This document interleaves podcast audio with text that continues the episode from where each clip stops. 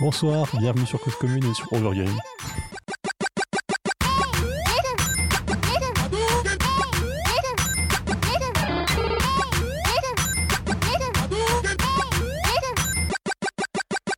Bonsoir à toutes et à tous, vous êtes donc sur Cause Commune, la radio, et donc l'émission c'est Overgame parce que ce soir je suis fatigué je ne sais même plus le nom de mon émission.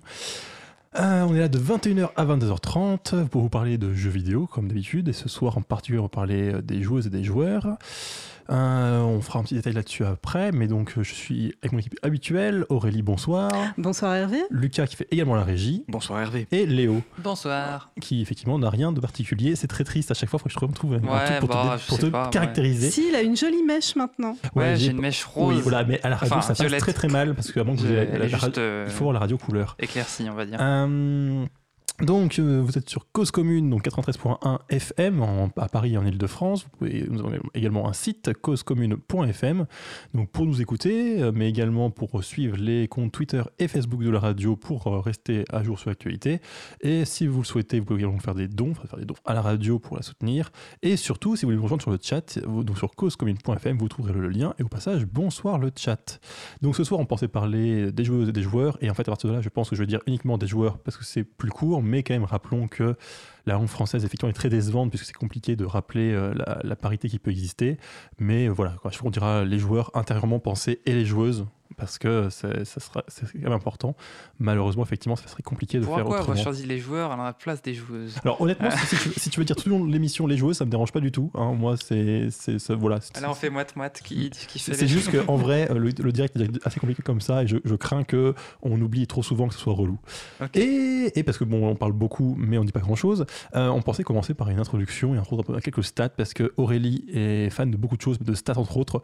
Elle a imprimé quatre pages de stats euh, à nous montrer. Et du coup, elle va nous parler un petit peu de à quoi ça ressemble les joueurs. Voilà, et donc du coup, euh, je vais d'abord vous citer mes sources, comme ça ce sera fait. Euh, du coup, les sources de toutes mes statistiques, euh, il y a eu euh, les l'AFJV, donc euh, l'Association française des jeux vidéo. Il y a le CEL, le syndicat euh, des, des éditeurs de logiciels de loisirs. Il y a le CNC, le Centre national de cinématographie, donc il y a aussi une branche euh, jeux vidéo. Et euh, une enquête euh, de l'IFOP euh, de 2018 euh, sur, euh, qui avait interrogé donc, un panel représentatif sur comment ils jouaient aux jeux vidéo.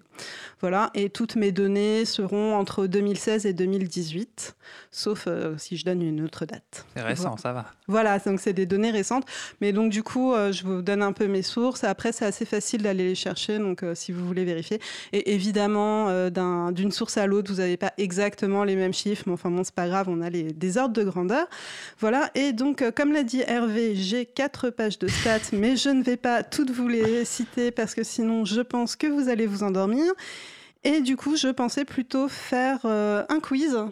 Voilà. Alors, pour information, elle, elle annonçait ça environ 10 minutes avant l'émission. Donc, on n'a pas pu vraiment dire non, mais euh, je, je le sens assez mal. Moi je le sens très bien, je suis le seul à avoir un buzzer. C'est pour moi. Alors, du coup, on va commencer euh, facilement. Euh, à votre avis, pas ça. quel pourcentage de la population majeure en France joue à des jeux vidéo? Euh, 40%. 50.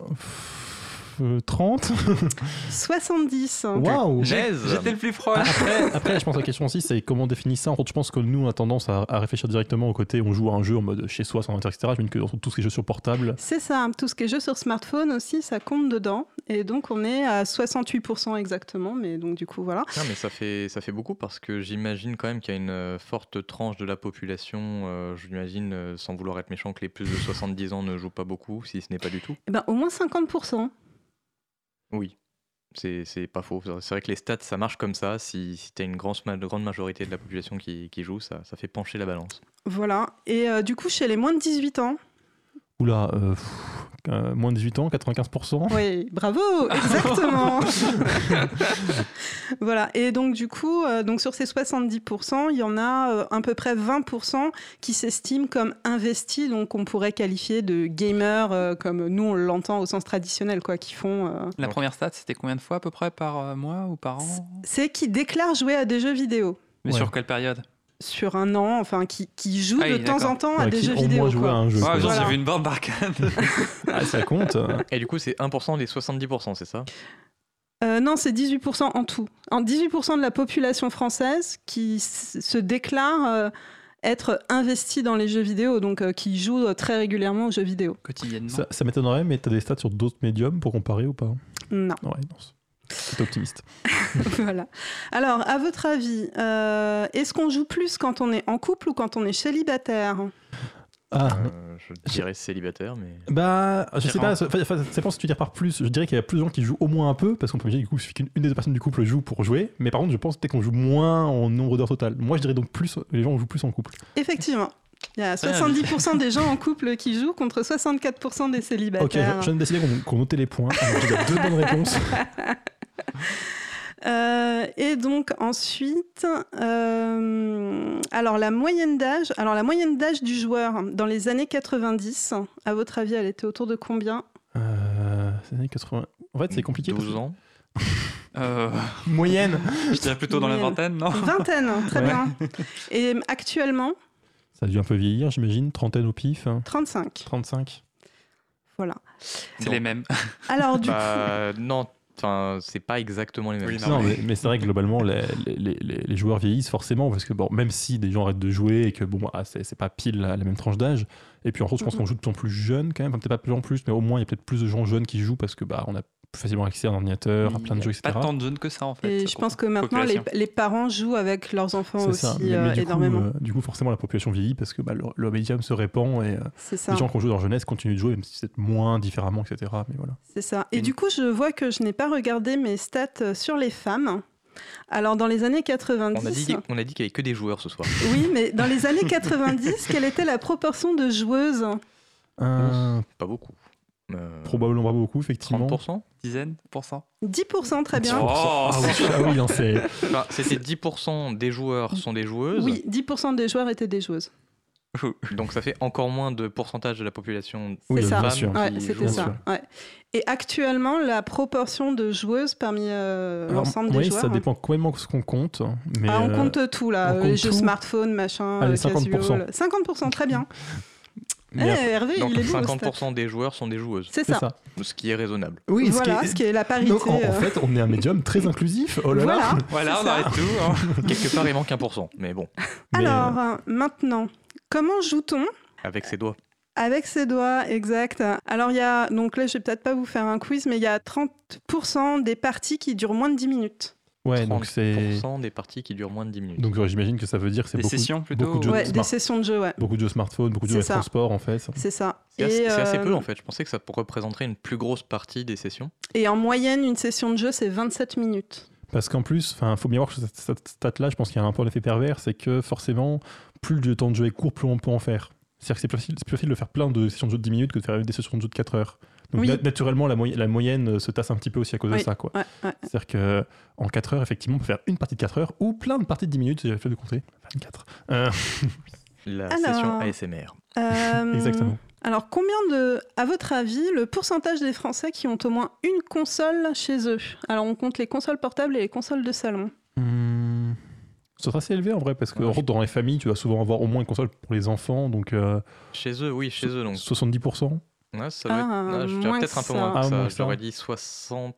Ouais, 60, ça m'a l'air. C'est vraiment logement ou c'est genre des foyers avec plusieurs personnes? Foyers fiscaux? Bah non, parce que voilà, que- comme disait Hervé, peut-être qu'une famille aura plus. euh, Moi, moi, par exemple, je n'ai pas euh, intérêt d'investir C'est dans une les console. Français, ouais. C'est les Ouais, Français. c'est- Donc, euh, c'est 48%. 48. ouais. Voilà. Et en 2005, ils étaient que 30%. Ah, Donc, c'est marrant. euh, ouais, C'est marrant, ça remonte eu, bien, euh, alors qu'on pensait que le, le jeu PC aurait un peu pris la. Enfin, pas, le- pas la, enfin, pas la relève, mais, Mais après, entre pris la place. 2005 et 2019, il y a quand même eu beaucoup de choses qui se sont passées. Genre en des Oui. centaines de 2005, millions de Wii vendus, des centaines de millions de. En de 2005, disques tout le monde n'avait pas un PC, alors que c'est- ça pouvait paraître raisonnable d'acheter une PS2 pour lire les DVD. Mm.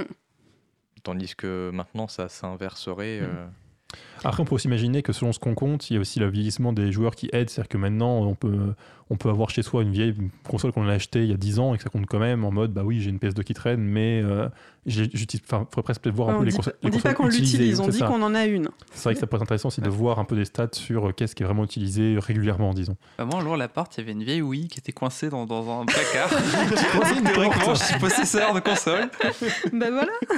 Alors, sur quoi jouent les, les joueurs? À votre avis entre les consoles de salon, les PC, les smartphones, les tablettes, les consoles portables et les box ADSL. hein. Alors, Box Le- ADSL en dernier. ouais, en dernier, hein, personne n'utilise ça, peut-être moins d'un pour cent. Euh, Ah. les Alors- plus smartphones, j'imagine. Téléphone en premier, ouais. Non, Ah Sérieux? Non, PC console de salon. Ah la vache. Sérieusement? Ouais, Tu me 60 surprends. 61%. Des joueurs investis ou des joueurs. euh, Alors, 61% des joueurs jouent sur console de salon. Des Ah. joueurs, donc 61% des euh, 70% Oui. jouent sur console de salon. D'accord, c'est marrant, j'aurais pensé que les smartphones. Voilà. Et les, beaucoup- les smartphones, c'est que 50% des joueurs qui jouent sur smartphone.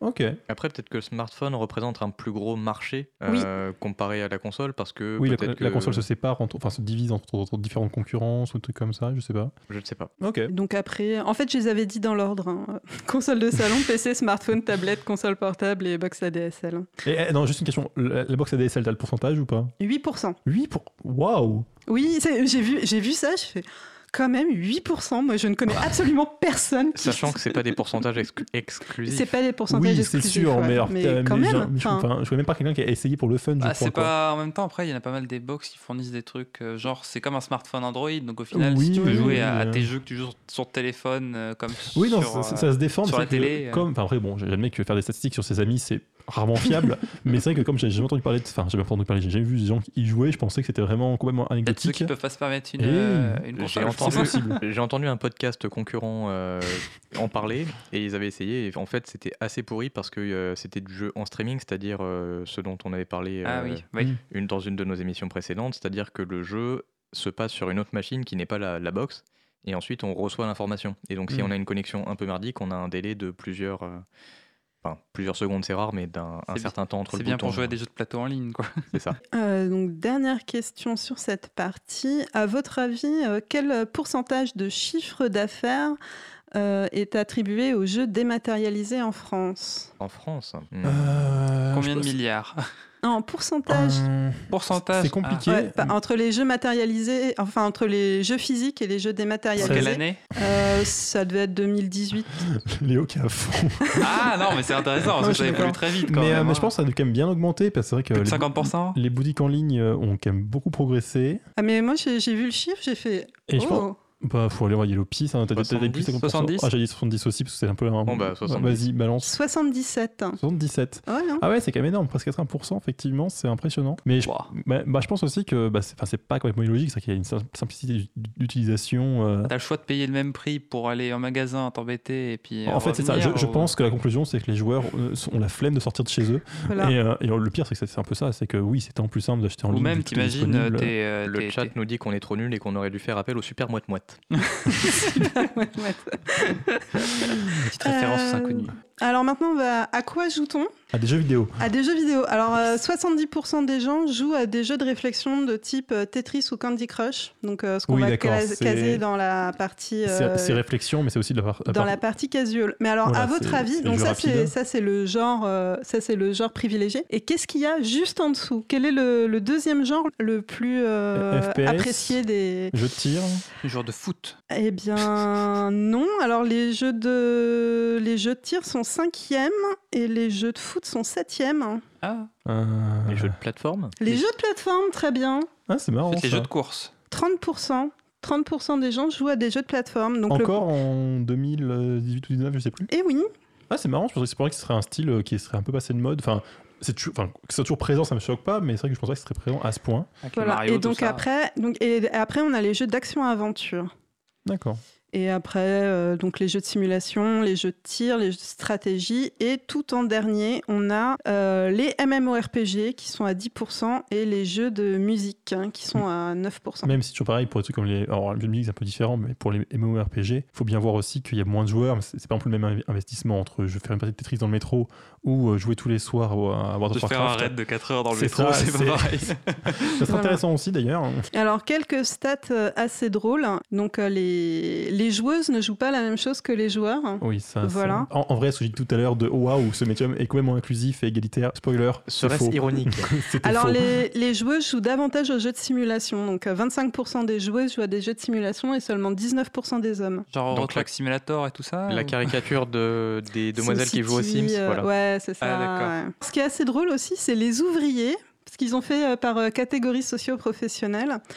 Euh, et donc les ouvriers jouent davantage au jeu de tir, 28% contre euh, 21% pour... euh, Eh, Je m'approcherai plus des chantiers. est-ce que les ouvriers jouent plus à des jeux de simulateurs et, allemands et à des jeux de combat aussi. euh. Alors, les ouvriers, je pense que tu parles de la classe sociale. La classe sociale, Et pas ouais. les gens sur les chantiers. Donc, Euh, ouais, mais ça, c'est quand même. Je sais plus, de une- bureau, c'est aussi ouvrier du coup ou- Bah, Est-ce c'est qu'on pas, parle- c'est pas l'école blanc, mais c'est l'école bleue. Oui, ce que je veux dire, c'est pas coup, forcément sur que- un chantier. Est-ce que du coup l'école blanc on parle d'ouvrier aussi maintenant dans quel socio-professionnel Non, c'est les, des petites, CSP+. les, les petites mains qui passent aussi leur temps à faire des paperasses. euh. Oh, c'est euh, intéressant Non mais du coup, du coup moi ce, que, ce, qui, ce qui m'attire l'attention en ces périodes de gilets jaunes, voyez-vous, hein, c'est que euh, donc les ouvriers jouent davantage au jeu de tir et au jeu de combat. Voilà, est-ce qu'on peut en déduire quelque chose? Je laisse tu, à tu penses qu'il faut laisser un... faut- faut- en fait, non. Ils euh, ont probablement plus de choses à évacuer. Euh, Moi, moi- C'est ça. Non, mais surtout, ça, ça- ça fait un marché. Je veux dire, bon, là, il y a plein de gens qui peuvent vendre un jeu de combat euh, gilet jaune. euh, voilà. c'est- Moi, Après, je dis ce n'est ça, je que dis rien. 7% de plus. hein. C'est ça. Et tout euh, les célibataires jouent davantage aux jeux d'action et aventure hein, que les personnes en couple, Qui joue plus à des jeux coop, peut-être, je sais pas. hein. très certainement. Et d'ailleurs, genre, je m'attendais que tu la stat, mais on sait jamais. Est-ce qu'il y a des stats sur les jeux en ligne, sur est-ce qu'il y a plus d'hommes ou de femmes? Est-ce que. Euh, alors après, il y a des stats par jeu, mais euh, je t'avoue que j'ai pas été voir. Bon, tant pis. Alors, ce qui était amusant aussi, euh, il y avait des statistiques sur les jeux les plus joués en fonction de l'âge, le PEGI. Mhm. Et donc, euh, les, deux, jeux- les deux jeux les plus joués, donc c'est soit les PEGI 3+, soit les PEGI 18+. Hmm. Ce qui Voilà. pas Et donc, ils font, des euh, meurtres. Et donc, ils font 60% de l'ensemble des jeux. euh. ça paraît pas complètement illogique. Je me demande d'ailleurs, les, les jeux de tir euh, récents, ils sont tous Peggy 18 et tout? Parce que, je, Je pense. parce, que, aucune idée. parce que je sais qu'ils font attention à pas de mettre tâche 200 ou trucs comme ça. Je Justement pense que pour, tous ceux euh, qui imitent la guerre doivent l'être. Et euh, les Bah, jeux qui justement, se je veulent pose plus la question. enfantins, genre j'imagine que Overwatch, enfin je l'imagine pas Peggy 18. J'en ai aucune idée. Euh, Je propose de lancer une musique et de répondre ça après la musique. Oh, Voilà. c'est marrant les quiz. Donc c'était le petit quiz du jour. Euh, ma musique c'est euh, Sound of the Wind composée par Kumi Tanioka et interprétée par Donna Burke pour Final Fantasy Crystal Chronicle. Cause commune, C'est gagné. cause-commune.fm.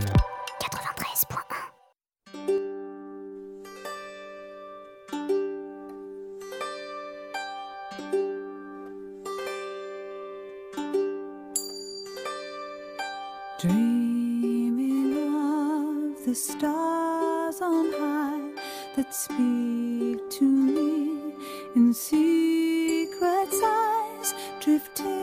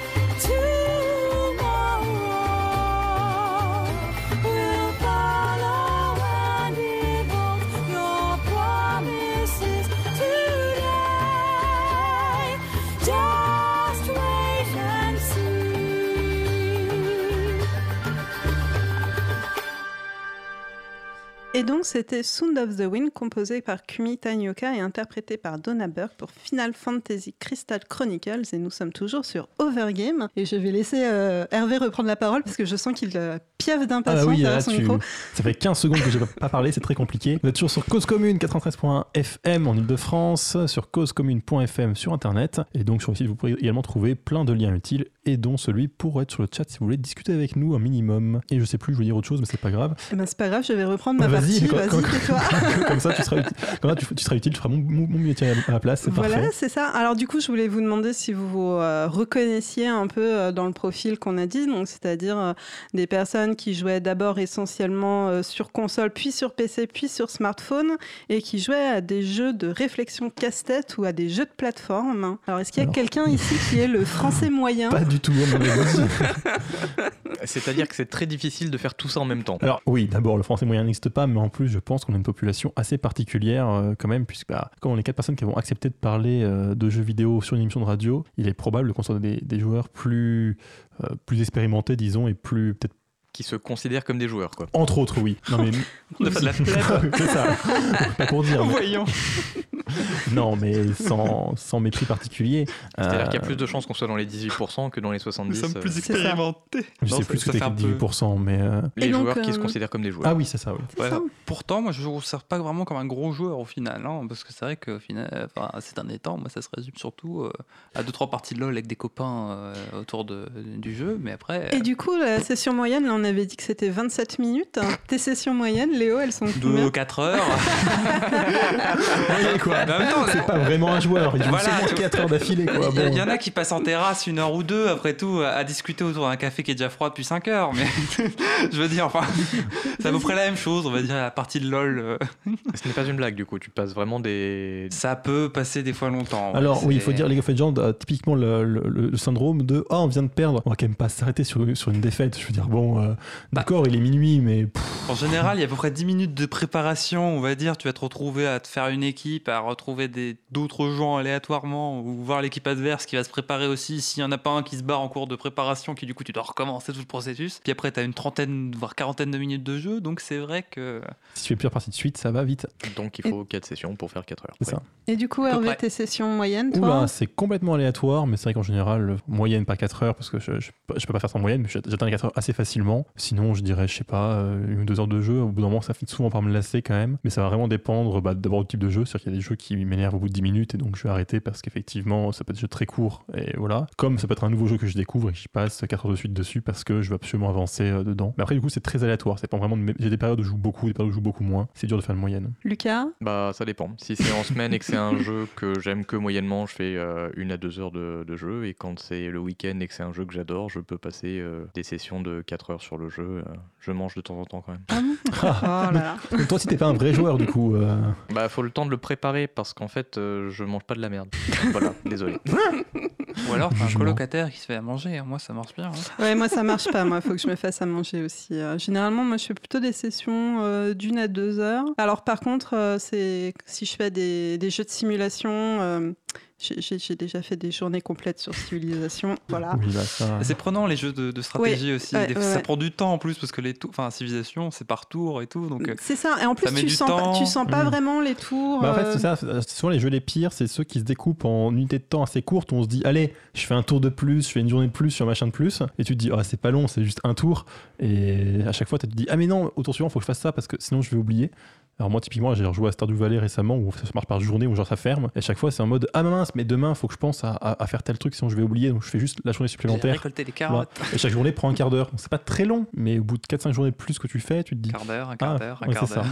Alors, du coup. Euh, bah, euh, du coup, je pensais, alors, ça tombe bien enchaîner, ça, en, vrai, on pourra continuer de poser des questions. C'est qu'en partie 2, on va faire que trois parties ce soir, c'est un peu bizarre. Je pensais parler un peu des archétypes de joueurs, et en particulier, si je trouve mes notes, je peux bien trouver le nom du type qui m'intéresse. Je suis retombé sur donc le système de Richard Bartle, quoi, donc donc est- en 96 a fait un papier scientifique pour un peu classifier les joueurs. Alors précisons tout de suite, c'est un- une classification qui est pas inintéressante. Euh, elle n'est pas non plus absolue. hein. C'est-à-dire que c'était à l'époque, ça a changé depuis, et on pourrait faire ça dans d'autres cla- classifications. Faut pas prendre ça pour euh, pas- pas- comme quelque chose de perfection. Mais en fait, l'idée c'est qu'il avait fait donc un jeu MUD, je crois qu'il s'appelait MUD1. Donc il avait à l'époque un MMORPG en texte, c'est-à-dire que bah, on- c'était un, un jeu multijoueur et tout le monde pouvait se connecter. Et on- je crois même que c'était en temps réel, sauf que tout était textuel. C'était comme World of Warcraft, c'est ça, mais avec Sauf qu'il euh, fallait des- taper euh, des lettres. ramasser, épée, entrée, je crois. J'ai pas trouvé beaucoup d'informations pratiques euh, et comme c'est pas le jeu du soir, j'ai pas non plus fouillé pendant des heures pour voir quoi ça ressemblait. Mais du coup, l'idée c'est qu'il avait déjà un jeu qui ressemblait un petit peu au jeu moderne et il a, en fait, il a un peu essayé de voir pourquoi les joueurs jouaient à son jeu et il a posé des questions aux joueurs. Il s'est rendu compte en fait, que les joueurs ne jouaient pas au son jeu pour les mêmes raisons. Il a un peu essayé de séparer ça. Il a trouvé donc quatre catégories. Alors encore une fois, les quatre catégories, c'est pas forcément, c'est pas un truc parfait. Mais l'idée donc en anglais, c'est les achievers, explorers, socializers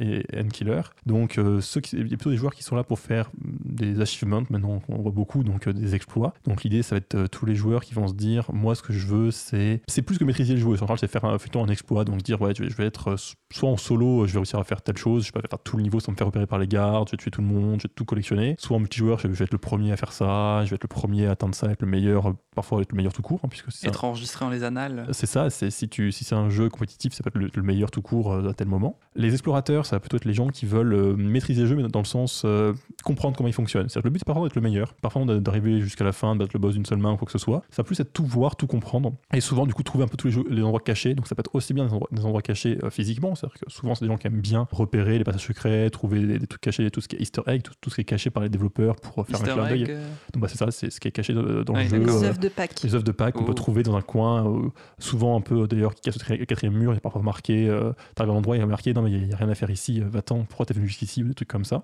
Euh, les socializers, donc les sociaux, ce sont les gens qui aiment bah, sociabiliser, donc effectivement beaucoup en multijoueur, hein, c'est le côté, bah, moi ce que j'aime bien c'est être chef de guilde, gérer les petits nouveaux, discuter, faire des amis, euh, partir en groupe.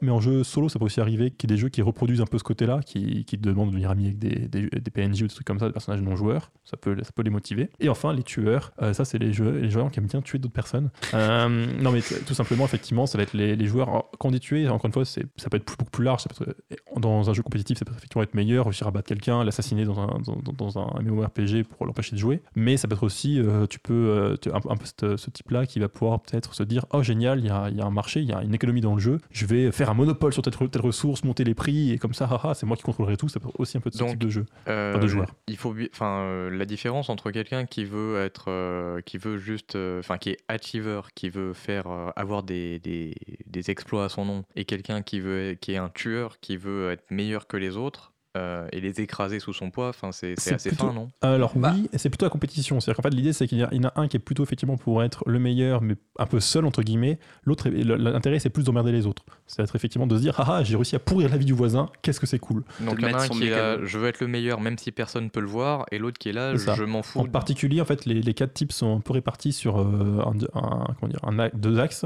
Donc l'idée c'est qu'il y a l'axe euh, plutôt monde joueur, c'est euh, sur quoi on agit, et l'axe plutôt interagir ou agir. Et donc effectivement euh, les, les achievers vont plutôt vouloir agir euh, sur le monde, c'est-à-dire qu'ils veulent, être ils veulent réussir à dire voilà j'ai réussi à ba- battre le boss à tel moment euh, en tant de temps alors que les tueurs vont plutôt vouloir agir sur les joueurs c'est-à-dire qu'ils veulent pouvoir influencer les autres joueurs en général négativement hein, avec le côté effectivement de haha c'est moi le meilleur j'ai réussi à tendre une embuscade. Et d'ailleurs du coup pour finir les explorateurs sont plutôt ceux qui veulent interagir avec le monde réussir à jouer avec et à, et à se débrouiller pour, dé- pour tout comprendre tout voir. Et euh, les, les sociaux sont plutôt ceux qui veulent interagir avec d'autres joueurs. Et un peu combiner les trucs? Alors oui encore Genre une les fois. sociaux qui- les socioteurs, tu vois, qui sont psychopathes et tout. alors, encore, encore une marrant, fois non c'est euh, c'est un peu des catégories euh, À la va-vite, comme comment ça. dire? Non pas à la va-vite ils sont pas intéressantes assez utiles pour prévoir ton jeu mais euh, oui tu peux avoir plusieurs catégories et en particulier tu peux c'est aussi des motivations plus que des, catégories en fait. Donc un, joueur peut être motivé par plus, plus, de choses l'une ou l'autre et euh, c'est même visiblement un peu un problème qui a été un peu étudié plus tard c'est qu'en fait ils ont fait des études où ils ont même pas trouvé de catégorie vraiment euh, je crois c'était les explorateurs parce que visiblement les, gens ça les motivait d'explorer mais c'était vraiment la seule motivation la, motivation principale. Donc souvent ce problème là de c'est pas aussi clair que les joueurs tombent dans une catégorie mais plus des motivations un peu générales qui existent et un modèle qu'on peut clairement affiner. Mais c'est un modèle que je trouve pas intéressant parce que moi clairement je suis plutôt dans le côté explorateur. C'est à dire qu'en général ce que j'aime beaucoup ça va être comprendre comment fonctionne le jeu. C'est pour ça que j'aime beaucoup en général le game design. J'aime beaucoup voir comment un jeu a été euh, réfléchi prévu pour euh, pour amener au résultat qu'on veut. Euh, je sais pas si vous vous reconnaissez dans une catégorie. Oui, moi je serais plutôt explorateur aussi, pour exploratrice. ok donc on- pour l'instant on a un panel très différent. Léo? Ça dépend. Ah. Il y, a- y y des fois, j'aime bien être tueur, tu vois. si je peux- Ça peut être marrant. Ok, je Mais d'un côté- je vais d'un reculer ma chaise. D'un côté, tu vois, c'est pas dans le, genre, dans le genre tueur, mais c'est juste parce que j'aime bien être le centre de l'attention par moment. Je, je- je- je me connais un peu, mais. mais bon, c'est pas bien méchant en général, tu vois. Après, justement, je pense que selon les jeux, enfin, justement, l'intérêt aussi, c'est que c'est un modèle de joueur, mais c'est aussi un, un de comprendre les jeux, puisque euh, les jeux encouragent plus ou moins un type de, hum, un type de joueur. A des jeux, bah, sont- bah, je veux dire, typiquement, les jeux d'affrontement, euh, bah, c'est plutôt pour des tueurs. Je veux dire, quand le but c'est d'être 5 contre 5 et de massacrer les ennemis, c'était là pour sociabiliser. Bon, ça peut marcher, mais euh, ça, marche moins bien en général. Même si, encore une fois, il peut avoir différents aspects. Par exemple, un jeu comme League of Legends, on parle beaucoup parce qu'on y joue beaucoup, euh, où en jeu, clairement, le- le- la motivation principale, ça va être le côté tueur, puisque ça va être le côté il faut éliminer les ennemis pour pouvoir avancer dans le jeu. Et Ouais, mais là, d'un côté, humains. tout le monde le fait, donc est-ce que t'es vraiment en soi. euh, Mais par contre, oui, non, mais bien sûr, après, il y a- Est-ce que ça, ça, fait ton côté Donc, mégalo, tu vois Disons que le, le, jeu t'encourage sur ce côté-là. Après, le jeu est aussi très social, puisqu'en réalité, c'est aussi le genre de jeu auquel on va jouer avec des amis tous les soirs. On parle aussi de quel jeu là On parle toujours de League of Legends. Ah, League of Legends, d'accord. Mais enfin, un, un- un peu tous les jeux de service finalement où on Euh, Je parlais pas vraiment de ce côté-là, euh, niveau du côté tueur, euh, du coup. De- tu parlais de quoi du coup si tu Je sais pas, je parlais dans d'autres jeux et compagnie. euh. J'imaginais par exemple, tu vois, Minecraft. Tu vois, il y, a- il y a des types Alors, de. Minecraft, c'est un jeu qui encourage tous les explorateurs. Ouais, mais il y, a- aussi certains types de, de, de, de serveurs de jeu, on va dire, où les gens se retrouvent du coup pour Bien sûr. jouer, où ils te mettent en avant, par exemple, ton ton côté machiavélique pour construire des, des, des châteaux forts euh, qui, qui, qui se- qui se battent entre eux, tu vois. Mm. Et du coup, moi j'aime beaucoup faire des pièges et tout horrible pour quand les gens ils se ramènent, tout, tout, tout guirer et tout, et les faire tomber dedans, tu vois. Mais de toute façon, ça, Et puis leur rigoler dessus.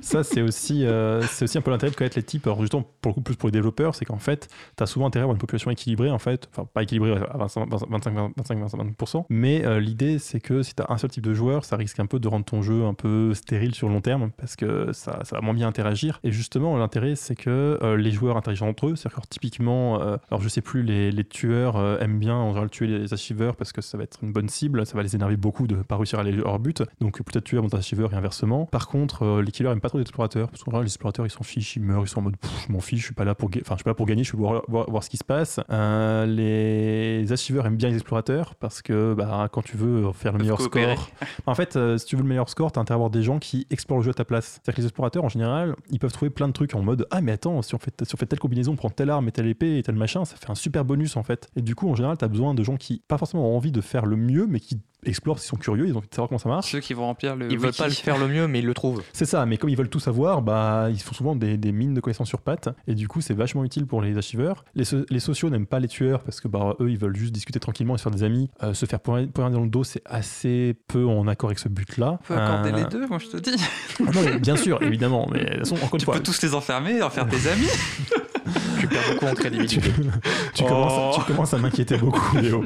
Mais non, mais encore une fois, c'est pas, c'est, pas aussi clair que euh, un joueur va être dans une catégorie, il va forcément fonctionner sous, sous ces stéréo- stéréo- stéréotypes-là. Oui. Mais disons que l'intérêt, c'est que si tu veux équilibrer ta population, euh, tu peux à la fois réfléchir à ton jeu, qu'est-ce qu'il encourage. Genre, si tu rajoutes un élément, tu rajoutes un nouveau donjon, un nouveau, une nouvelle quelque chose dedans, tu peux voir te dire, ah ok, ça va plutôt encourager telle population. Et du coup, non seulement l'in- l'influencer directement, se dire, bah, on manque de, je sais pas, on manque de gens sociaux et du coup, euh, les nouveaux sont pas assez bien accueillis dans, le- dans le jeu, ils sont perdus, c'est pas pratique pour nous. On va essayer d'encourager que les, gens à, à plus discuter, à plus accueillir les nouveaux. Mais du coup, si tu fais ça, euh, tu, tu- peux faire ça directement en encourageant les être plus sais pas, dans le jeu en mettant un bonus. Mais tu peux aussi débrouiller pour faire que tuer les gens soit moins, fa- moins facile, de manière à ce que les gens se dis, soient plus facilement, je sais pas, euh, se baladent plus dans, dans la ville pour, pour discuter et du coup, euh, et du coup ils, discuteront plus et aideront plus les nouveaux. C'est un peu l'intérêt, c'est que en- quand tu crées ton jeu, tu peux vraiment réfléchir à quelle population tu veux encourager et du coup à essayer de Mm. D'équilibrer tout ça. mais du coup, tes deux catégories, elles se, elles se résument un peu quand même au jeu en ligne en soi, du coup. Alors euh, c'est MMO. plutôt, c'est plutôt pour les, que pour les- pour les c'est jeux en ligne. Ça, ouais. ça peut se retrouver dans le jeu solo parce Bah, que les tueurs et les socialiseurs, je pense qu'ils peuvent pas vraiment s'amuser euh, sur un jeu en solo en on, soi. on peut imaginer qu'ils ont, qu'ils ont- quand même des jeux qu'ils préfèrent. C'est-à-dire typiquement, euh, on peut imaginer que les sociaux préfèrent. euh, Harvest des- Moon. euh, oui, des jeux, des, des jeux où, Valley, des jeux où on va pouvoir devenir ami avec plein de gens et faire des cadeaux et, et se marier avec tout le monde. Et tu peux les tuer? Non. et au contraire, Bah voilà, ouais. au contraire, les tueurs préfèrent un jeu où ils peuvent maîtriser le truc en mode, je sais pas, jeu d'infiltration. Tu peux massacrer tout le monde en en étant trop fort par, en- dans l'ombre. Mais effectivement, c'est plus des catégories pour le jeu multijoueur. Et on va quand même passer à la musique suivante, malgré euh, Léo qui tente de faire durer cette partie à l'infini. Euh, J'ai choisi une musique de The Witcher 3, donc Wild Hunt. Donc c'est Sword of Destiny, composé par pff, Marcin Pris- Prisbilowicz et Percival Schuttenbach. Désolé si on Cause commune, cause-commune.fm.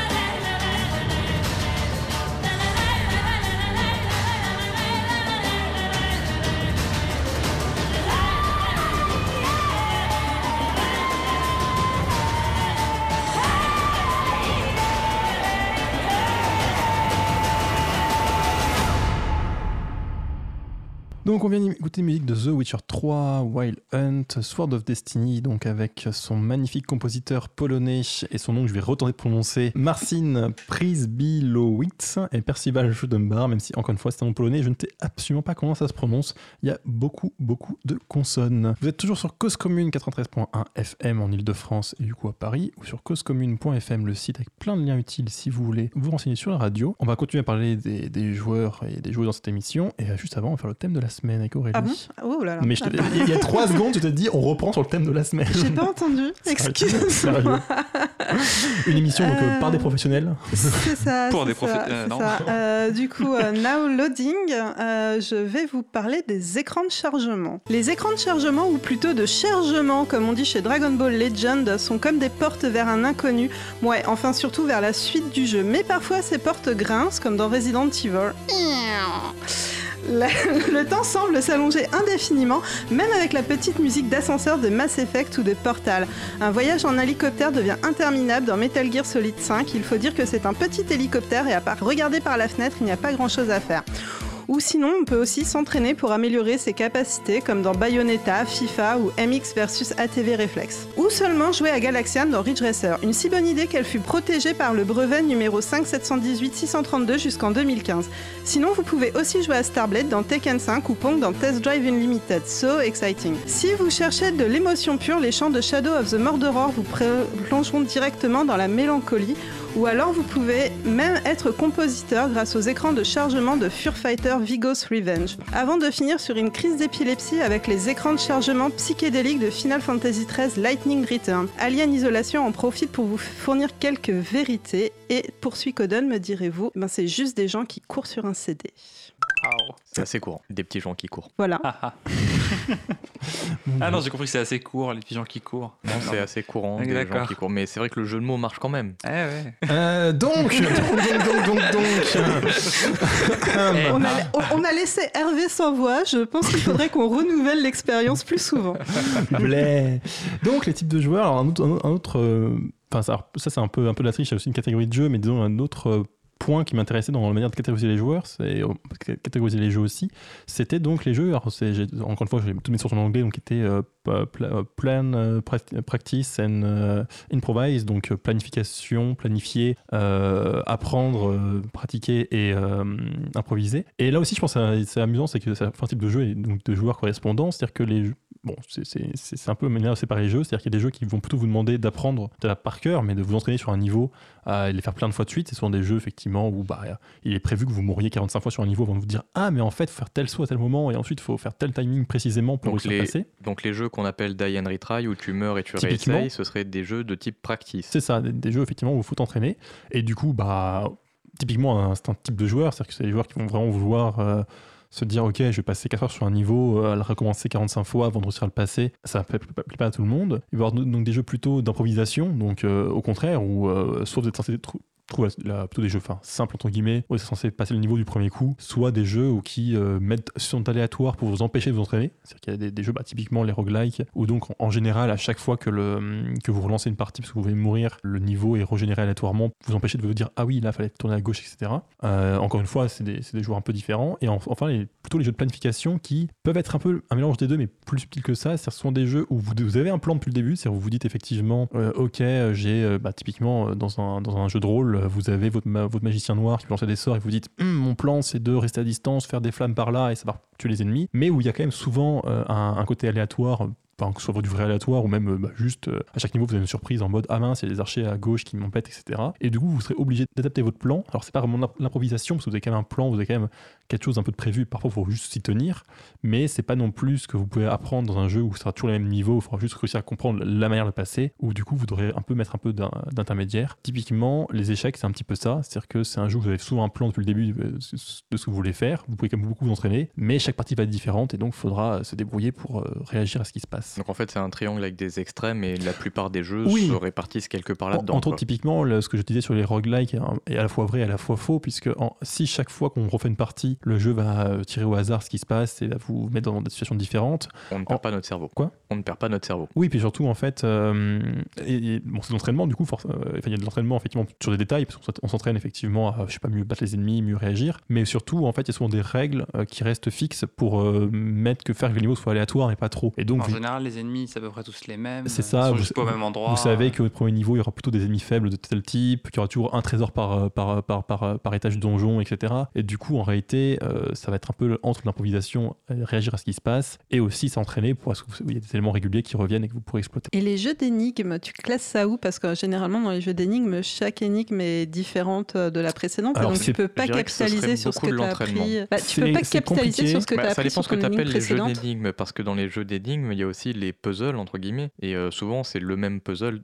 que tu résous tout le temps vu sous un autre angle. Ouais, mais regarde par exemple, euh, tu prends euh, Professeur Layton. Donc c'est un jeu où, euh, où en fait vous avez des petits niveaux et vous avez des, des énigmes. Mais les énigmes, ça peut être euh, de sortir d'un labyrinthe. euh, c'est assez compliqué à Est-ce décrire. que c'est rejouable en soi comme genre de jeu? En bah, fait, en fait, euh, une fois que tu as la solution de l'énigme, pas vraiment. Je dirais que c'est plutôt de l'improvisation dans le sens, alors c'est pas en mode oh là là, faut que j'improvise en, temps, en temps limité, mais dans le sens où à chaque fois, faut repartir un peu en- à C'est ça, zéro à chaque dire, fois, il euh, faut ah, redécouvrir la ça, règle de chaque, de niveau. Quoi. Après, ça va aussi dépendre des jeux parce que euh, il y a aussi des jeux d'énigmes qui sont justement faits pour être très euh, beaucoup d'apprentissage. C'est-à-dire qu'à chaque fois, vous, appre- vous- on- une énigme vous, vous, vous oblige à trouver, à trouver un élément, de se dire ah on peut faire ça en fait, qui vous sera utile plus tard. Et du coup, c'est encore de l'improvisation en soi parce que bah, chaque énigme sera différent, mais il y a aussi de l'apprentissage au fur et à mesure à chaque niveau. où Le jeu vous apprend à résoudre les énigmes au fur et à mesure en vous met- vous mettant des, des choses un peu euh, euh, échelonnées. Du Bah, coup, Typiquement, le jeu dont on avait parlé euh, plusieurs fois, Baba Is You, euh, c'est Mm. un jeu d'énigmes, sauf que la mécanique d'énigmes est censée être la même à chaque fois. C'est ça, et à chaque, à chaque fois, vous apprenez, euh, enfin, en général, chaque, chaque puzzle vous encourage à comprendre une mécanique et se dire, ah, on peut faire ça qui sera utile plus tard. Même si en général, il faut quand même bien improviser parce que, même si on- pour le coup, c'est l'improvisation assez lente, c'est l'improvisation où vous mettez deux heures à comprendre ce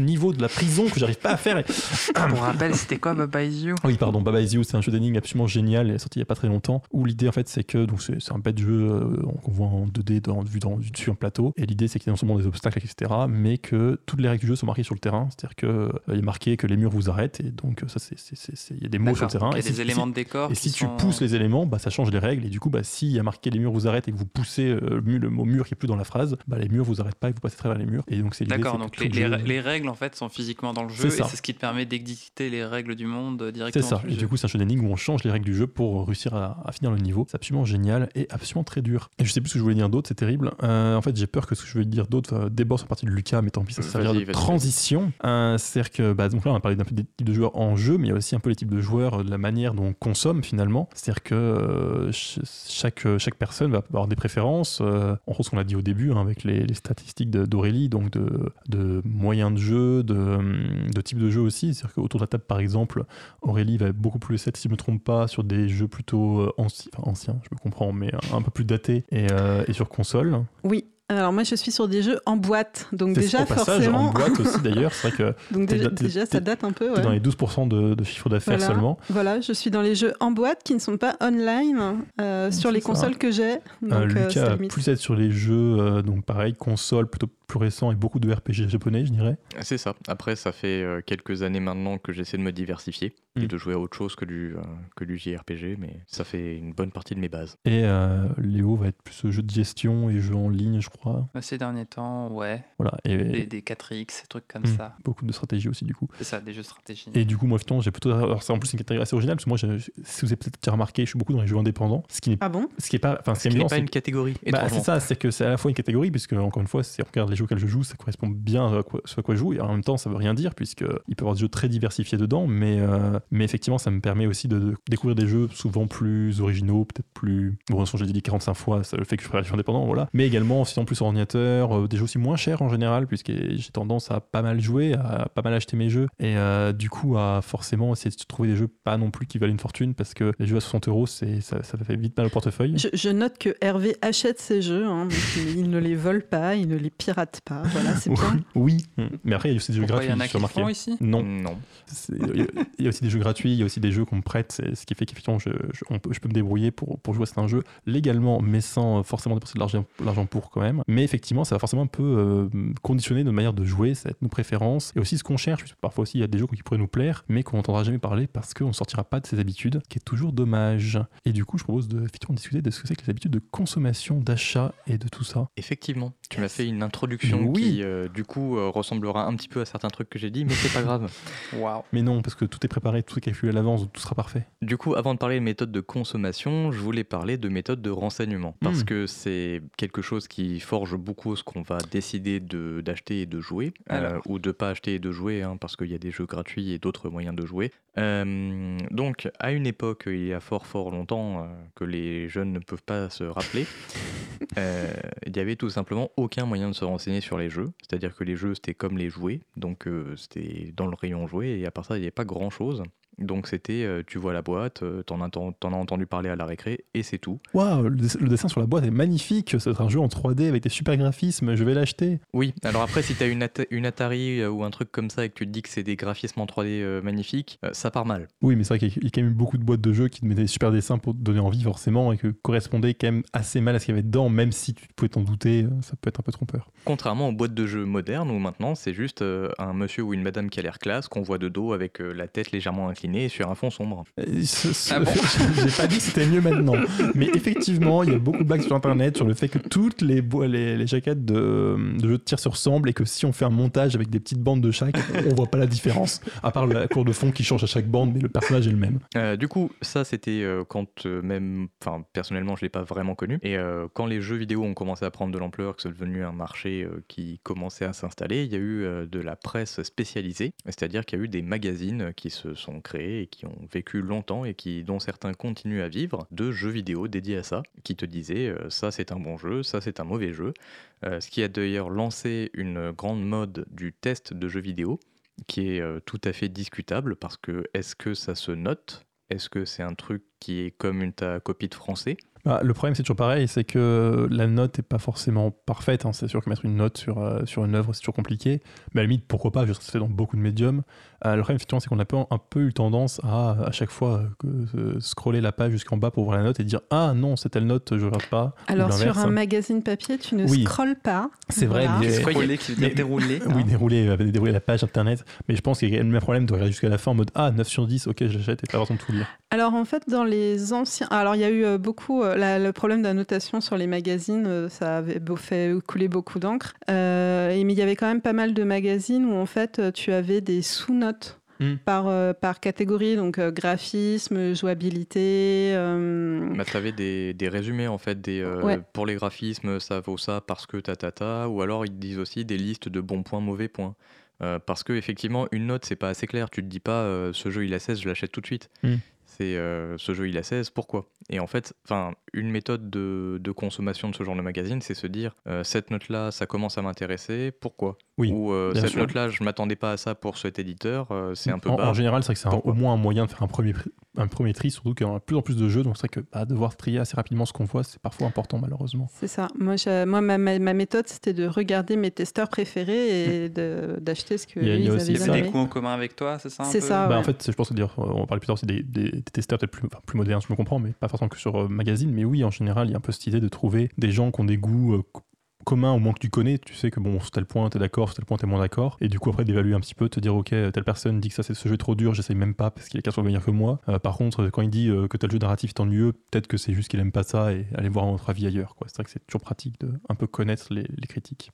Un autre euh, reliquat de cette époque que j'ai envie de mentionner, c'est euh, les genres de jeux qui, comme les notes, en fait, on a eu besoin de mettre les choses dans des cases parce qu'on est des êtres humains qui aiment mettre les des êtres humains qui aiment euh, mettre les choses dans les cases. Euh, sauf que du coup, jeux d'aventure, jeux d'action, jeux d'action-aventure, jeux de plateforme, jeux de RPG, qu'est-ce que c'est que tout ça? Euh, En fait, c'est juste des noms pour se dire euh, ah j'ai déjà joué à un jeu qui était Mm. euh, peut-être mis dans cette case. Euh, peut-être que je, je vais trouver quelque chose qui me plaît dans cette case. Euh, c'est assez pratique, mais pareil, encore une fois, c'est très restrictif parce que des jeux qui, qui, en fait sont transverses, euh, qui ne, qui ne veulent pas rentrer dans une case, C'est des jeux qui sont transgenres. Ça n'a rien à voir.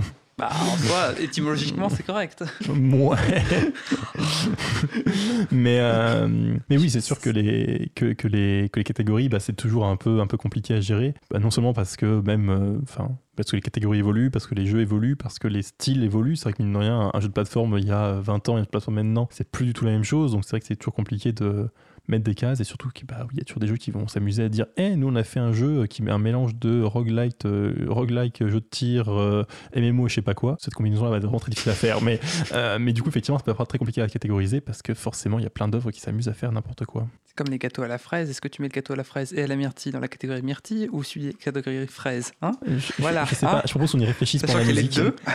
Déjà, zut. euh, bon, bah, du coup. Oui, t'as t'as les Euh, 5 minutes, hein, tu vas faire une deuxième partie de T'inquiète pas pour toi. Merci, ça me rassure.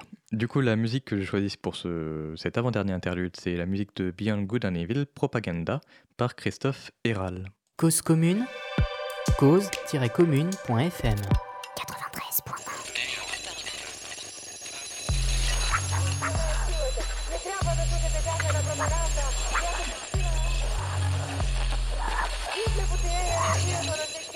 Hurricane on the goodness to And the carry am a a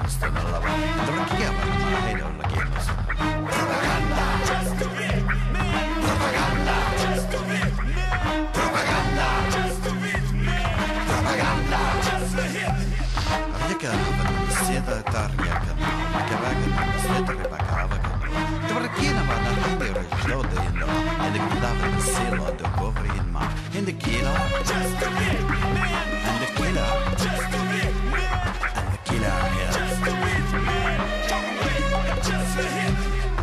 propaganda della seta recava della mano recava della sita da rekena marava indik recava della seta recava della ma indik da wine da havarina sarina lava indik da piano con la pena indik ava kish indik da kava da morika di ma indik da lo indik da kissa ko arika no anda ki ha ko shata indik da propaganda.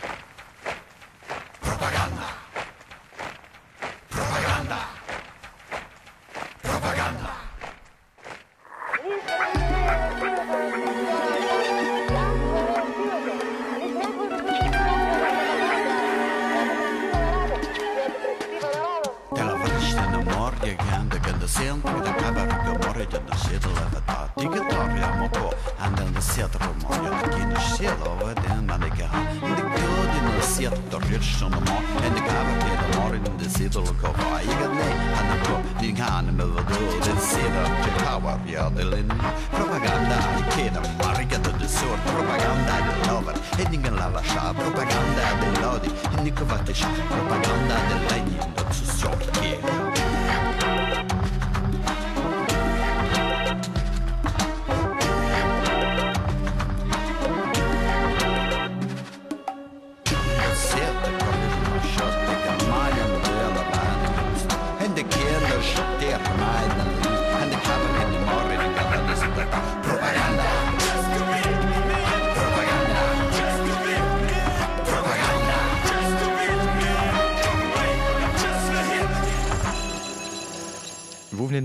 Un morceau de Beyond Good and Evil, Propaganda, par Christophe Héral. Et vous êtes toujours sur Cause Commune 93.1 FM en Ile-de-France, sur causecommune.fm le site. Il y a aussi une, euh, une application euh, sur smartphone si vous voulez nous écouter. On va continuer à parler des joueurs dans un instant, mais juste avant, on faire une petite actu.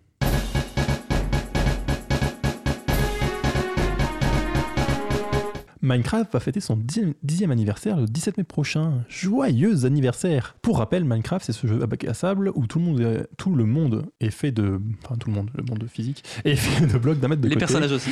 de terre, sable, pierre, etc. etc. Et vous, vous pouvez donc les récupérer pour construire ce que vous voulez avec. Il y a plein d'autres subtilités, mais ça constitue la base du jeu. La première version de Minecraft a donc été accessible au public le 17 mai 2009, et même ce jeu n'est sorti officiellement en version complète en novembre 2011 et a continué à évoluer depuis. Marcus Notch Peterson est son créateur original, mais a revendu le jeu à Microsoft en 2014 pour la somme de 2,5 milliards de dollars. Et il y a un mois, Microsoft a retiré du jeu les quelques références à Notch qui s'y trouvaient et a annoncé aujourd'hui qu'il ne participerait pas aux célébrations du 17 mai, donc euh, de son 10e 10e anniversaire. En effet, Notch est maintenant connu certes pour son jeu Minecraft, mais également pour ses commentaires transphobes, homophobes et ou consp- conspirationnistes. Et Microsoft a déclaré que ses commentaires et opinions ne reflétaient pas ceux de Microsoft ou Mojang, le studio derrière Minecraft. Les célébrations vont donc euh, avoir lieu sans sa présence et c'est probablement une bonne chose.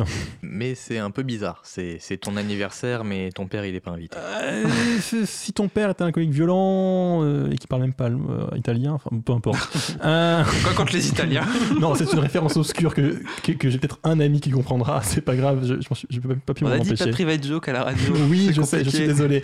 Je me suis embrouillé dans ma blague. Voilà. Du coup, on va continuer, à pas Non, non, c'est bon. Tu peux continuer sur la, la manière dont on consomme les jeux. Enfin, je, Bah, je voulais d'abord finir les méthodes de renseignement Ah, parce que toujours pas j'ai fini, parlé des méthodes anciennes, mais euh, j'ai pas eu le temps vrai, de passer sur les méthodes les plus modernes. Donc, on va passer brièvement sur les émissions télé parce que globalement, on s'en fout, elles n'ont pas eu le temps de s'installer. Euh, et maintenant, tout le monde se renseigne sur Internet. Donc, euh, que ce soit les magazines euh, papier qui sont passés sur Internet, en fait, qui font leurs tests également sur Internet, voire exclusivement sur Internet, ou alors sur, de manière plus récente, les influenceurs.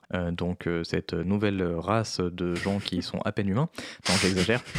Donc tous ces, tous ces gens qu'on peut croiser sur Internet qui sont connus pour être connus, plus ou moins, euh, et qui euh, vont donner leur, leur opinion sur des jeux, que ce soit de manière euh, publicitaire, c'est-à-dire en disant clairement j'ai été contacté par telle entreprise pour vous parler de ce jeu, je vais vous dire si ça me plaît ou pas, ou alors tout simplement parce que c'est des gens qui parlent de jeux vidéo et donc ils vont mentionner un jeu et donner envie d'y jouer, voire ça se fait très couramment, ils vont jouer euh, devant le public, Euh, ça peut être du stream ou euh, ce genre de, de petite joyeuseté, Aujourd'hui, c'est surtout les réseaux sociaux, du coup, en fait.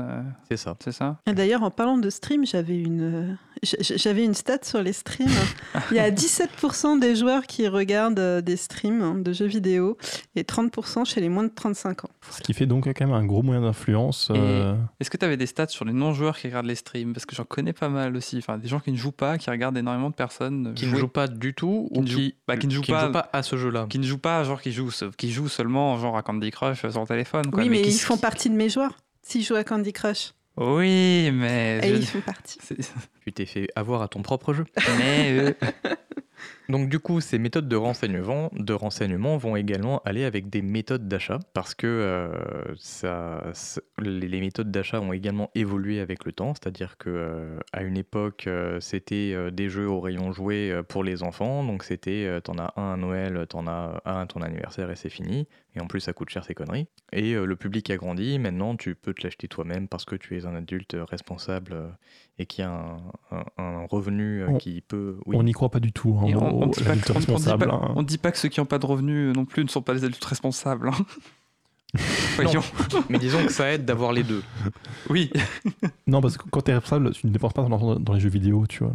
Tu, tu fais des trucs d'adulte responsable, tu, Pour juste de tu la prends une assurance vie et tu, je sais pas, tu regardes la télé. Bon, bah, puisque c'est ça, on va bouder et passer à la catégorie suivante, qui sont les, les boutiques dématérialisées, qui sont Mm. extrêmement à la mode. Et j'ai oublié une étape d'ailleurs, les, pub- les boutiques euh, en ligne. Euh, C'est-à-dire qu'il y a eu pendant très longtemps des boutiques euh, spécialisées dans le jeu vidéo, dans lequel il y avait euh, exclusivement du jeu vidéo. Physique. Et, quelques figurines, oui, physiques. Oui. Donc en fait, il fallait prendre ses petites jambes pour aller jusqu'à un magasin qui était un lieu avec euh, quelqu'un derrière un boîtes. comptoir qui te disait alors qu'est-ce que t'aimes comme jeu, je te conseille ça, etc. Euh, puis ça, euh, ça a marché un certain temps et ça continue à marcher dans certains endroits euh, très particuliers parce que c'est connu pour avoir des magasins de jeux, Euh, Mm. mais partout ailleurs ça, ça, se, ça s'évapore comme... euh. C'est plus comme une boulangerie. qu'il doit comme, rester euh, aussi quelques magasins pas spécialisés qui, enfin, qui survivent parce qu'effectivement, on, on achète un jeu au passage, on y va pour une autre raison, puis on. Oui, typiquement, t'as parents. jeu à la FNAC qui marche très bien. C'est ça, j'ai essayé de pas citer de nom de magasin, mais oui. Euh, pardon, euh, à la FNAC, chez Auchan, euh, chez Leclerc, chez euh, Carrefour. Carrefour. voilà. Parfait. Euh, de même que tu as des magasins spécialisés, spécialisés dans le jeu vidéo, mais qui sont des chaînes et qui du coup euh, sont beaucoup plus solides Mm. et peuvent plus facilement amortir les problèmes qu'a une, une Ouais. branche sur une autre. Après, il y a quand même de moins en moins de chaînes. hein. Il y en a Oui. beaucoup qui, il y en a beaucoup qui sont mortes euh, Disons récemment. qu'en France, il y en a une de très connue qu'on ne doit Voilà. pas citer. C'est ça. Euh, et même les chaînes maintenant font, euh, et les chaînes et les grosses surfaces font maintenant de la vente en ligne, donc euh, de la- ils font comme Amazon. Merde. euh, Euh, Amazon, c'est discount, fnac.com. Rue du commerce. bref, les joies du direct. du shopping en ligne, du coup, où tu choisis en ligne le- l'article que tu veux, que tu veux acheter et on te l'amène chez toi tranquillement dans ta boîte aux lettres sans que tu aies besoin de lever ton popotin de ton siège. S'il faut quand même aller à la boîte aux lettres. Euh, sauf si. Ouais, non, je vais pas, je vais pas descendre 5 étages, ça s'appelle l'ascenseur. Bref, c'est d'autres, c'est d'autres méthodes d'achat pour une autre, euh, une autre époque. Ça ne se faisait pas comme ça à l'époque. Ça rime avec époque parce que c'est époque. Merci Lucas. Et enfin, un autre sujet que j'aimerais bien aborder euh, sur les méthodes de consommation, c'est aussi et surtout l'argent qu'on dépense dans les jeux vidéo. Euh, donc il y a plusieurs axes sur cette histoire d'argent qu'on, dépense, c'est-à-dire il y a le budget qui était euh, peut-être petit quand on était jeune, qui est devenu grand quand on est devenu grand, Euh, mais il y a également euh, le prix des jeux qui a évolué. Euh, c'est-à-dire que de nos jours, enfin qui a évolué ou pas, c'est discutable d'ailleurs, euh, parce que de nos jours, euh, les grands jeux euh, AAA, entre guillemets, qui ont un gros budget, qui ont euh, beaucoup de, de plus-value, ou en tout cas qui se prétendent comme tels, euh, se vendent souvent à une soixantaine d'euros, ce qui peut paraître euh, extrêmement cher, euh, mais qui au final, euh, en prenant compte de l'inflation, etc., Mm. c'est assez proche de ce qui se faisait euh, il y a 20-30 ans. Le coût de distribution en moins. Par- Si on compte le fait que ce soit dématérialisé maintenant. Oui, je parle de, je, je parle de jeux en boîte de toute manière pour comparer, pour que ce soit Ouais. comparable. Euh, parce que effectivement, si tu prends le même jeu en boîte ou en dématérialisé, souvent c'est moins cher en dématérialisé parce que Euh, tu n'as pas la boîte. Euh, Il généralement, me c'est vendu au même prix Je maintenant. même prix. façon. Je dirais qu'il y a plus souvent font des... moins de marge, Ouais, je dirais qu'il- je dirais qu'il y a plus souvent des, des réductions en ligne, il me semble, même si moi j'achète que mes jeux en démat, donc je ne sais, je suis pas complètement sûr pour, pour comparer. Il y, a, Mais- il y a très peu, enfin le, le prix des jeux euh, physiques euh, diminue très très peu. euh. Il y a eu, il y a eu une époque où en fait vous achetiez un jeu à la sortie et vous l'achetiez un an après, il était, il avait diminué de 50 voire Mhm. 75% Et maintenant vous pouvez avoir des jeux qui vont garder le même prix sur toute la durée de l'exploitation de la console quasiment, notamment tous les jeux Nintendo. Les jeux Nintendo, le prix ne baisse jamais. Alors Et a- déjà, en plus, c'est lié à Nintendo qui ouais. refuse de baisser ses jeux neufs, Mm, mm. alors que la plupart des autres compétiteurs baissent le prix du jeu neuf. C'est-à-dire qu'ils le vendent moins cher euh, eux-mêmes, indépendamment du marché de après l'occasion. quelques temps, en général. Oui, bien sûr. Oui. Oui. Bah, faut dire, il me semble que les, les jeux vidéo, enfin, surtout les triple A, c'est moins clair pour les jeux plus petits, mais je crois que leurs ventes se font dans les, je sais plus, premières semaines, premiers mois, et que quasiment après, ça, enfin, une fois qu'ils ont passé quelques mois, dans son jeu se vend quasiment plus en comparaison, donc euh, je pense qu'ils préfèrent baisser le prix et, et récupérer un petit peu d'argent comme ça plutôt qu'autre chose. Oui. Mais c'est vrai que j'y pense sur les prix, euh, entre autres, alors c'est un peu moins qu'à maintenant, mais c'était au début de, de- tout ce qui était dématérialisé, etc. où il y a énormément de soldes en général, il y a vraiment des vagues de soldes où tu avais pour les soldes des tonnes de jeux à moins 70%, 90%, 50%. Alors maintenant, ça s'est un petit peu calmé, il y a toujours beaucoup de soldes, mais un peu moins énorme en général. Je dirais que c'est peut-être euh, plutôt lié au fait que le marché est un peu monopolisé par euh, un seul acteur, peut-être, et que du coup, il- vu que c'est lui qui contrôle les prix en soi et contrôle le revenu euh, Par que, peuvent boutique, avoir les. Quoi? Une seule boutique, Une c'est seule ça boutique Mm. qui contrôle le revenu en fait que les éditeurs euh, petits ou gros puissent mais- avoir. Ils peuvent Je baisser pense- les prix en fait sur leur marge comme ils veulent. C'est Mm. pas vraiment euh, la décision des créateurs. Mais euh, même sur les, les jeux en boîte, euh, il y a encore euh, 10-15 ans, euh, pour les, les soldes dans les supermarchés, euh, tu avais des, des énormes Bacs. des, des énormes bacs avec plein de jeux, de vrac. Et euh, moi, j'ai acheté des, on- a acheté des dizaines de jeux comme ça, en, des jeux neufs qu'on achetait entre 5 et 10 euros. La plupart n'ont C'est jamais été souvent- déballés. C'est souvent des reconditionnés aussi, ça. Non, non, non, c'est des c'était des de. jeux C'est neufs. C'était- C'était, bah, c'était- en fait, c'était les Par contre, supermarchés c'est qui se souvent- déba- C'est débarrassaient. souvent des jeux très mauvais. Bah non, écoute. Souvent, euh, souvent que les bons en fait ils sont partis avant que tu arrives. Peut-être. Peut-être aussi. Oui, alors Il après, après j'avoue, j'avais j'ai un ami qui travaille à Carrefour et à l'époque, il nous mettait de côté euh, tous les bons On jeux déjà dans le listé bac de solde avec euh, Oui, alors Carrefour, Carrefour, ou- Leclerc, ou, Auchan et Leclerc. etc. Je vois. Euh, voilà, et donc il dans nous, mettait, Il il, nous mettait de côté, il nous mettait de côté les bons jeux et donc du coup on a récupéré euh, plein de jeux. Voilà, j'ai récupéré euh, une Game Boy Color, euh, je sais plus, elle coûtait euh, 5 euros ou un truc comme ça. Enfin voilà. Et euh, maintenant en fait euh, les, les supermarchés ne font plus du tout euh, ce genre de bac de solde. C'est impossible à trouver. Alors je sais pas si je sais pas ce qu'ils font de leurs jeux qui sont pas vendus. Peut-être qu'ils ont moins de stock de jeux. Peut-être que ça. y- Bah, je pense qu'il y a aussi le fait que le marché de l'occasion a longtemps profité de tout ça et que depuis que tout le monde s'est rendu compte que c'était un marché qui marchait très bien, bah, les acteurs ont décidé de De faire eux-mêmes, ouais, de de- pas le laisser faire. ou de faire eux-mêmes leur marché de l'occasion parce que du coup, C'est il y a beaucoup de, super, de, de- de supermarchés, d'hypermarchés qui ont maintenant un rayon occasion qu'ils n'avaient pas du tout à l'époque. hein. Ouais, mais c'est pas les revendeurs qui s'inquiétaient. Je pense que c'est surtout les éditeurs en soi qui, Mhm. eux, avaient un manque à gagner vu que tout le monde s'est changé le jeu et qu'au final, bah, eux, ils avaient qu'un seul produit de vendu. Tu te rends bien compte Sachant que l'autre coup euh, qui fait mal au marché de l'occasion, c'est le marché du rétro, euh, parce que ce qui est d'occasion est également souvent sur une console un peu plus vieille, et à une époque ça voulait simplement dire que c'était une console plus vieille, moins performante, performante, donc moins chère, alors que maintenant c'est une console plus vieille, donc euh, qui a du cachet et qui, qui a fait ses preuves. Entre autres, je suppose qu'il y a une courbe, alors je n'ai jamais vérifié, mais j'imagine qu'il faut bien viser, c'est-à-dire que euh, de voir les jeux neufs qui sont neufs, qui sont bien, les jeux un peu vieux, mais pas trop, qui sont pas trop chers parce qu'ils sont pas encore euh, anciens et ils sont un peu moins bien que les nouveaux, et les jeux anciens qui deviennent chers, pour moi, il faut bien viser le nombre d'années que tu attends pour acheter un jeu. C'est ça. Après, c'est beaucoup plus. Enfin, si on veut plonger dans le pourquoi du comment du marché de l'occasion et du marché rétro, c'est ça. On peut vraiment aller en profondeur parce que c'est tout simplement même un jeu tout pourri s'il n'est pas beaucoup euh, édité. C'est-à-dire que s'il n'existe pas beaucoup Mm. de copies, il va devenir naturellement cher, même sur une console relativement récente. Et inversement, euh, sur des vieilles consoles très vieilles et même rares, euh, suffit que le jeu ait été édité à foison et euh, même si c'est un bon jeu, bah, il sera relativement peu cher parce que tout le monde l'a eu et qu'il est très facile à obtenir. C'est sûr. Ce qui au final est très logique. Ce qui est rare est cher. Et un, cheval pas cher, et, non, peu Non. importe. Un cheval à une jambe est rare, donc un cheval à une jambe est cher, c'est ça Aussi. Je sais pas.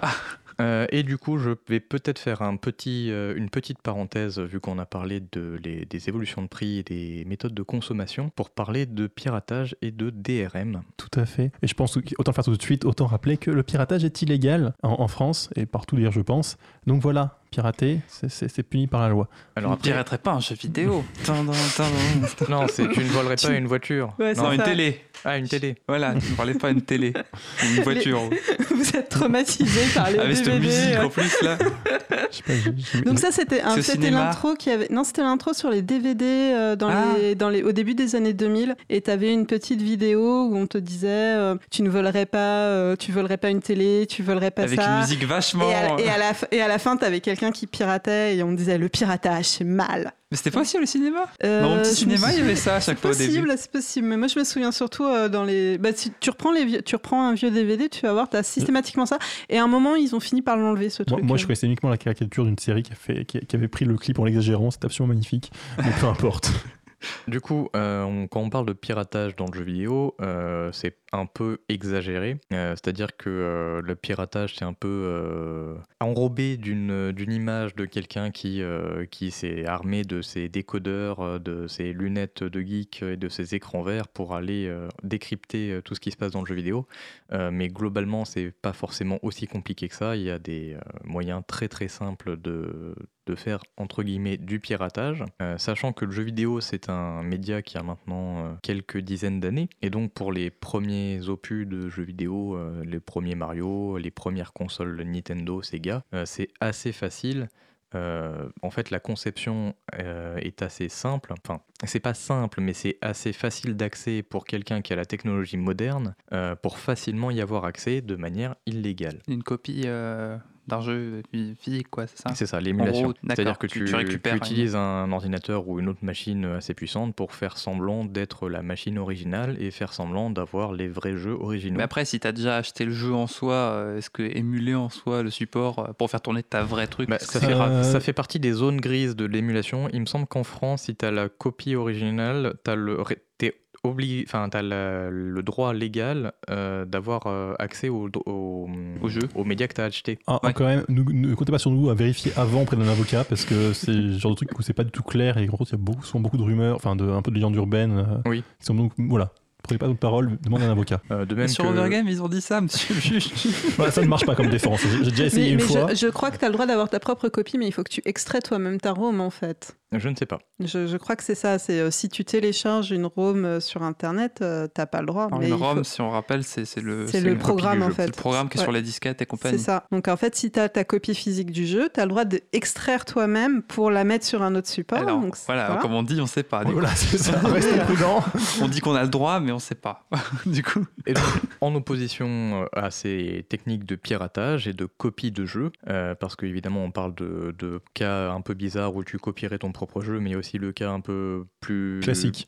qui vient plus facilement à l'esprit du tu copies le jeu du voisin, comme ça t'as pas besoin de le payer. Et en opposition à ça, il y a les DRM, donc les méthodes que mettent en place les constructeurs de consoles et de jeux euh, pour que ce qui a été construit et conçu sur une console ne puisse pas aller ailleurs, parce qu'ils veulent que tu achètes une copie à chaque fois que tu veux jouer, sinon ce serait pas drôle. Oui, pour faire un peu d'historique, euh, au tout début, donc il y avait les jeux sur cartouche, donc c'était assez difficile à copier, parce que bah, copier une cartouche physiquement, euh, fallait avoir une cartouche vierge. Fallait avoir une cartouche vierge, donc ça demandait quand même une infrastructure. Et puis un jour, la PlayStation est arrivée et elle fonctionnait avec des CD. Et alors là, ça a été. euh, Alors moi, j'étais euh, au fin collège, début lycée, euh, quand la PlayStation 1 est Attention à ce que sortie. tu dis. Et euh, c'était la, la fête euh, aux jeux qui se vendaient sous le manteau, euh, aux, aux jeux pirates qui se vendaient sous le manteau, parce que c'était beaucoup plus facile de graver un CD que de, de copier une cartouche en fait. Et après, donc au fur et à mesure, il y a eu les DVD qui sont apparus, et du coup, euh, là, ils ont commencé à mettre les DRM, etc. Mais il y a eu euh, la période un peu fast, entre Mais guillemets. même, même sur PlayStation, en fait, il y avait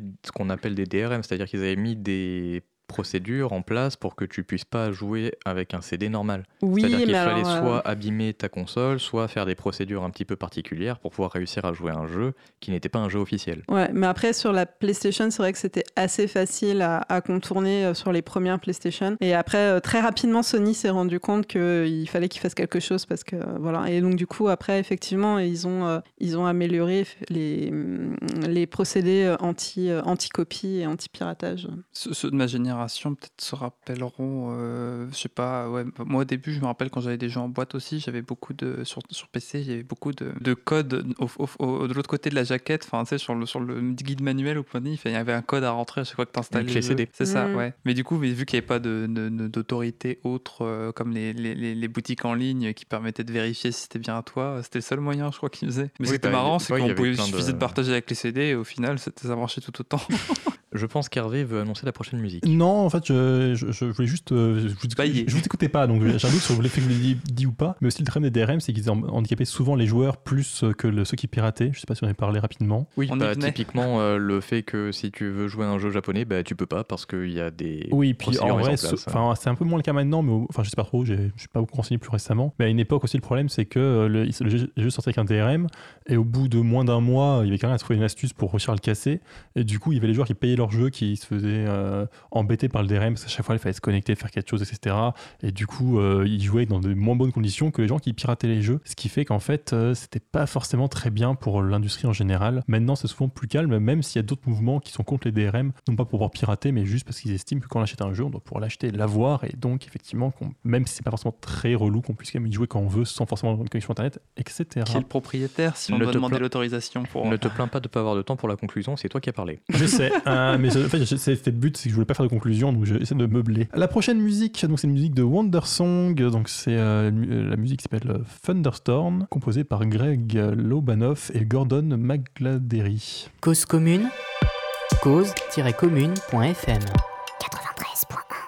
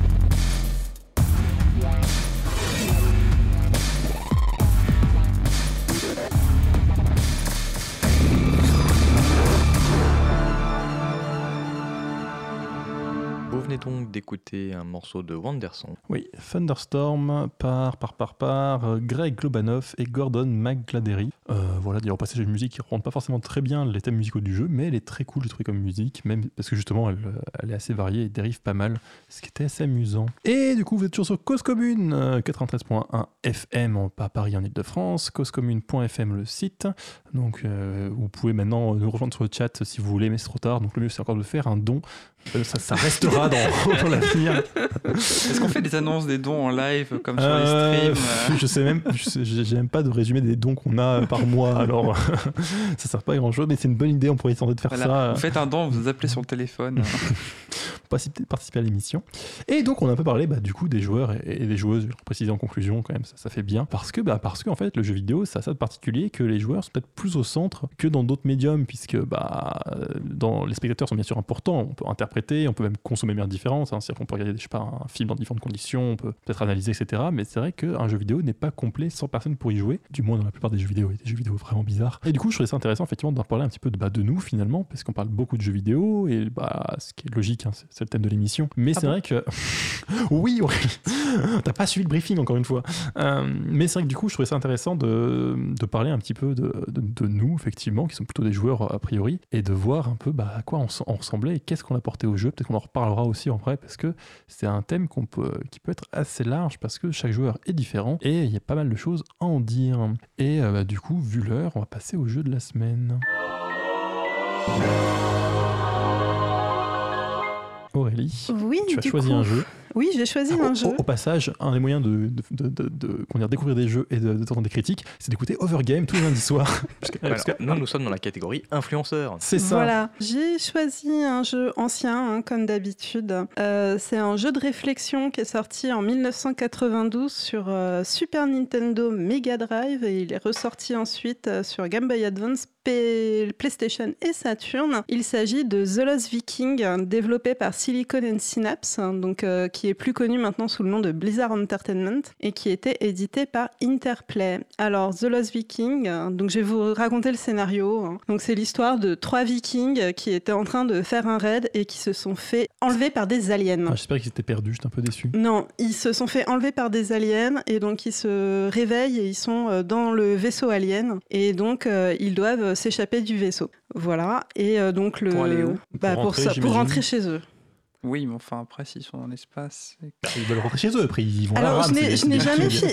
En, fait, je n'ai jamais fini le jeu, voilà. Donc, je ne peux pas vous dire ce qui se passe à la fin du jeu. Mais par contre, je peux vous parler des mécaniques du jeu qui sont très intéressantes. Donc, en fait, euh, donc c'est un jeu qui joue euh, en solo. Vous avez vos trois personnages, euh, donc Eric, Olaf et Baléog, et ils ont chacun euh, des caractéristiques différentes. Donc, euh, Eric, c'est celui qui peut courir, donc il peut casser les murs ou sauter. Olaf, il a un bouclier, donc euh, lui, il peut uniquement euh, parer en fait euh, les attaques ennemies et il peut aussi soulever son bouclier pour que Eric puisse sauter dessus pour atteindre les plateformes qui sont plus en hauteur. Et le dernier, donc c'est Baléok qui a une épée, donc il peut tuer les ennemis et il a aussi un arc pour actionner les interrupteurs. Et donc le principe, c'est que vous ne pouvez diriger que les personnages un par un, et donc il faut que vous dirigiez vos personnages dans le bon ordre pour essayer de sortir euh, du, pour essayer de sortir de la pièce où vous êtes enfermé au fur et à mesure. Donc au début, c'est assez simple. hein, euh, Vous prenez euh, votre personnage qui a le bouclier, il se déplace, il va bloquer le méchant qui est en train de taper.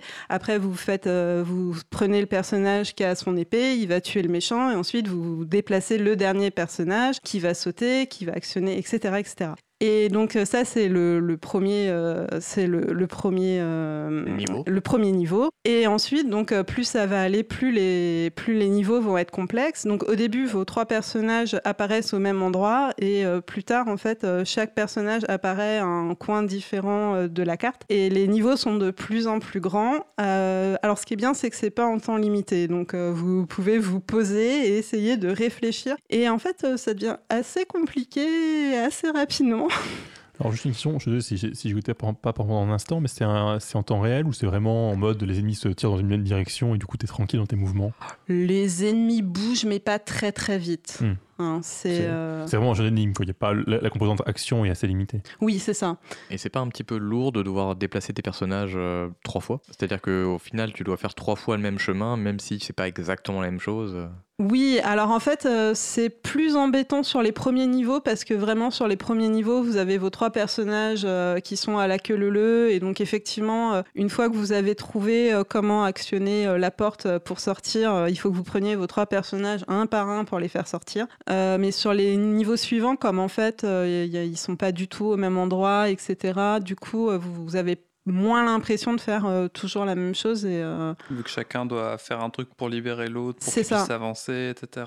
Donc du coup, ils ont pas le, ouais, ils ont pas le même niveau à chaque fois. c'est ça. C'est un peu, euh, c'est un peu de la coop, mais tout seul. Tu peux pas jouer à plusieurs La tristesse. Non, non. Alors, euh, dans, non. Il y a The Lost Viking, il y a The Lost Viking 2 aussi qui est sorti, mais euh, les deux, normalement, c'est. euh, Mais effectivement, ouais, en mode de joueur, ça pourrait être fun. euh. Ça me rappelle Trine si tu veux essayer d'ailleurs dans ce genre-là.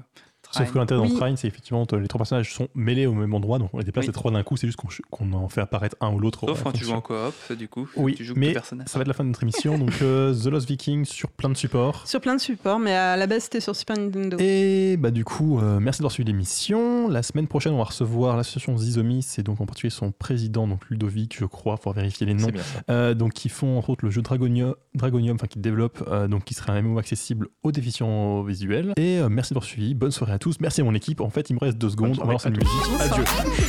Plus C'est fort